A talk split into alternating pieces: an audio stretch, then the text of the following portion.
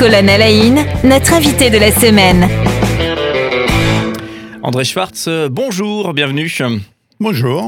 Troisième euh, journée euh, qu'on passe ensemble, ça va L'expérience radiophonique se, se passe bien? Pas de souci pour l'instant en tout cas. Alors avec vous, on parle de l'association pour le don d'organes et de tissus humains ADOT, A-D-O-T.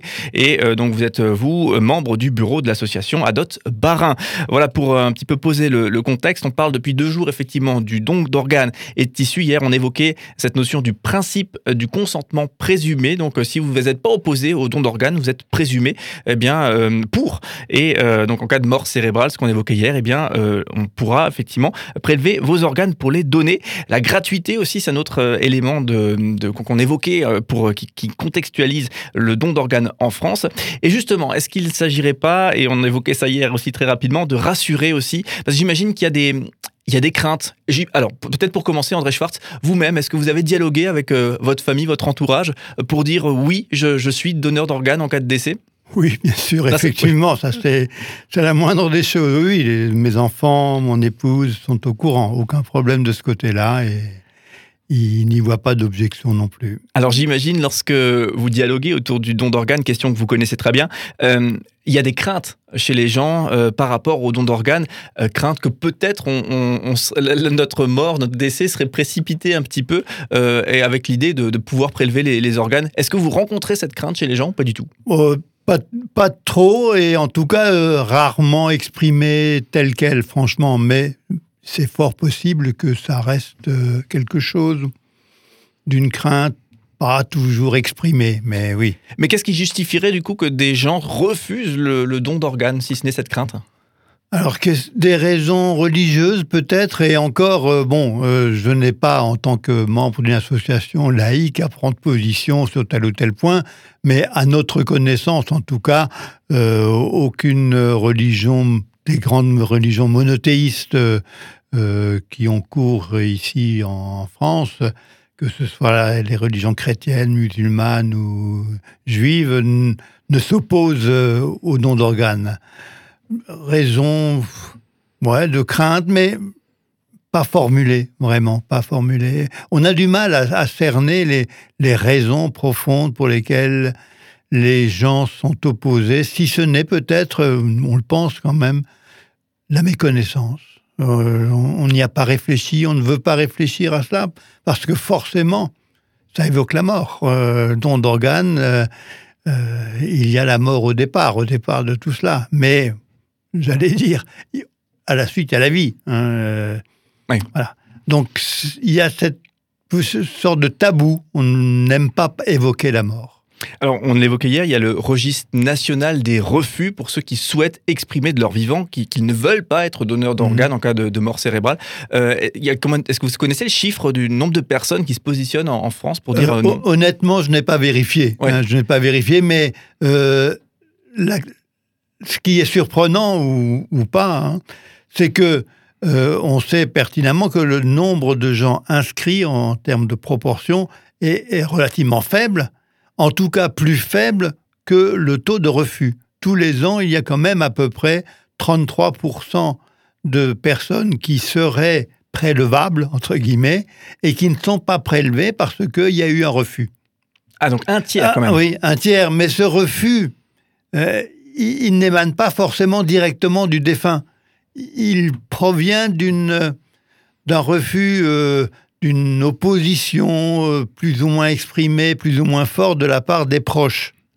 Hein. D'où l'importance pour nous que j'évoquais hier d'en parler, hein, pour que les, proches sachent clairement quelle était la position du Parce qu'on est presque persuadé, enfin, on est persuadé que l'essentiel des personnes qui ont informé leurs proches, ben, leurs proches vont pas s'y opposer. Après. C'est vrai qu'on l'évoquait hier, hein, euh, au moment du décès, forcément c'est le choc. Et forcément, si on rajoute la, question de qu'en est-il du don d'organes et que ça n'a pas été dialogué avant, bah euh, voilà, c'est forcément euh, complexe. Et ça arrive à tout. On, parlait de l'accident de moto, bon, ça fait un peu cliché, mais, mais c'est une réalité. Hein, l'accident de moto, c'est du jour au lendemain. Et effectivement, si on n'a pas eu discuté de ça avant, ben, les proches ne savent pas ce qu'il en est. il y, a des informations hein, quand même pour rassurer les gens par rapport au, don d'organes, hein, se positionner pour. Euh, par exemple, l'une des premières informations, c'est je, sais qu'il ne pourra subsister aucun doute sur la certitude de la mort de mon cerveau. Donc avant de procéder à un ah don oui, d'organes. C'est clair qu'il y a tout un, un processus qui est prévu par la loi et qui est très clair. il y a différents examens absolument indispensables. C'est un électroencéphalogramme euh, qui doit être plat. Et en fait, c'est deux électroencéphalogrammes qui sont faits à 4 heures de distance entre le premier et le deuxième. il y a d'autres examens dont je ne connais pas le détail, mais c'est le plus important. Donc il y a tout un processus qui est prévu pour qu'il n'y ait absolument aucun doute sur la mort. Et il y a un autre élément important qu'on ne connaît peut-être moins, c'est que ce sont deux équipes médicales totalement différentes qui, d'une part, déclarent que la personne est effectivement décédée de mort encéphalique, et les équipes qui ensuite vont éventuellement prélever des organes. Donc il n'y a aucun aucune crainte à avoir. C'est pas parce que, bah, y a, on pourrait dire, voilà, des chirurgiens qui veulent absolument faire du chiffre, ils veulent. Euh, bah non, c'est pas les mêmes qui décident la réanimation, qui décident du, qu'il y a eu décès en fonction du processus euh, légal n'est pas la même que celle qui va prélever l'organe et qui va greffer. Oui, donc éthiquement, les choses ont été bien construites. Quoi. Très clair, oui. Euh, et en plus de ça, euh, pour ceux qui disent, euh, qui veulent dire oui, je suis pour le don d'organes, je souhaite donner mes organes en cas de décès de mort cérébrale, comme on l'évoquait, il y a une, carte d'ambassadeur qui existe pour qu'il n'y ait aucun doute qui existe, c'est ça? Oui, oui et non. Alors là, je crois qu'il faut être clair. Et ça ne s'appelle plus comme autrefois, quand moi adhéré à, à la dot, nous avions des cartes de donneur. Euh, en fait, aujourd'hui, on appelle ça carte d'ambassadeur parce que, cette carte n'a, malheureusement ou heureusement, j'en sais rien, en tout cas, elle n'a pas de valeur légale. Donc le fait d'avoir cette carte n'est pas un sésame qui va vous ouvrir. Mais bon, c'est vrai que c'est une indication. Euh, c'est d'une part une invitation pour ceux qui la possèdent à engager le dialogue n'oublie pas d'en parler à tes proches. Voilà, première chose. Et deuxième chose, c'est une indication. Si jamais l'équipe médicale sent que dans la famille, il y a des réticences, hein, bah, si on a cette carte de donneur, on peut toujours dire, vous voyez, euh, il était favorable visiblement. Mais bon, ça n'a pas valeur légale. Donc, euh, D'où le changement de nom qu'on lui a donné. D'accord. Carte d'ambassadeur. Un petit plus, on va dire, mais un petit plus, mais c'est pas non. Le plus important, c'est d'en parler. Le dialogue avec la famille. Ok. Euh, et alors ça, c'est important. Je l'ai aussi trouvé sur, sur votre site, hein, la Dot, hein, pour encore vous encourager. Mhm. vous qui nous écoutez, allez sur le site de, de la Dot, A D O T. Euh, c'est une info que vous vous dites comme ça. Je sais que l'apparence externe de mon corps euh, sera respectée pour que mes proches puissent me revoir. Donc on pense bien sûr aux funérailles, à l'enterrement, et ça ça, me paraissait important. Ah. Euh, l'opération qui consiste à prélever euh, est faite dans les mêmes conditions et le même soin que si c'était une opération pour une personne qui va continuer à vivre.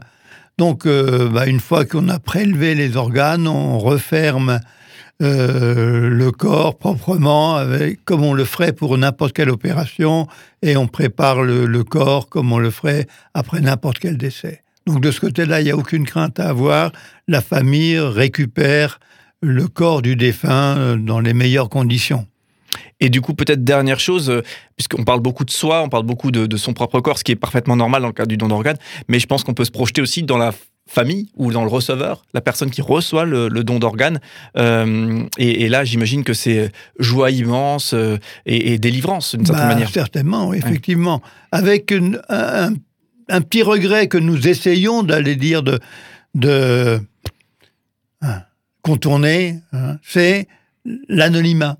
La famille ne saura jamais qui a donné. Et euh, il est difficile, impossible concrètement de remercier. Bon, au moment du, don d'organes, on, peut envoyer une lettre qui sera complètement anonymisée à la famille qui a permis euh, le, ce don, mais après, on ne peut rien faire. Et euh, c'est à cet effet que nous avons, nous, sur euh, Strasbourg, élevé un monument qui se trouve près de la passerelle Mimran dans le jardin des deux rives à Strasbourg, pour honorer globalement euh, l'ensemble des euh, donneurs d'organes et des familles des donneurs d'organes. Oui, puis on le disait hier, hein, une autre peut-être manière de remercier, c'est de s'engager, hein, tout simplement euh, pour cette cause ou peut-être d'autres aussi. Et, une moitié des personnes qui sont membres d'associations euh, pour le don d'organes et de tissus humains, à la dot, eh bien, dont vous faites partie, la moitié d'entre eux, effectivement, ont été connectés à, une notion de, réception de dons d'organes ou de dons. Effectivement, nous avons dans à peu près une moitié des membres qui sont soit des greffés euh, de, toutes, de sortes, euh, soit des proches de, de greffés, parents, épouses, enfants, etc. Soit euh, nous avons également une mère d'honneur hein, qui, qui a décidé de militer auprès de nous. Merci André Schwartz en tout cas pour votre présence euh, toute cette semaine. Euh, on le rappelle, le site internet est très bien fait, ADOT, A-D-O-T. Et euh, pour vous, André Schwartz, vous êtes membre du bureau de l'association ADOT Barin. On vous retrouve demain et demain on parlera d'un autre, autre type de don. On parlera plus spécifiquement du don de moelle osseuse, puisque c'est peut-être là aussi peu connu, mais connu, ça se fait du, vivant, hein, du donneur. Le donneur ne décède pas du tout, au contraire. Et on, dialoguera autour de ça et là aussi on essaiera d'être mieux informé autour de, de cette question. Merci d'être d'être notre invité euh, toute cette semaine et on vous dit à demain. À demain.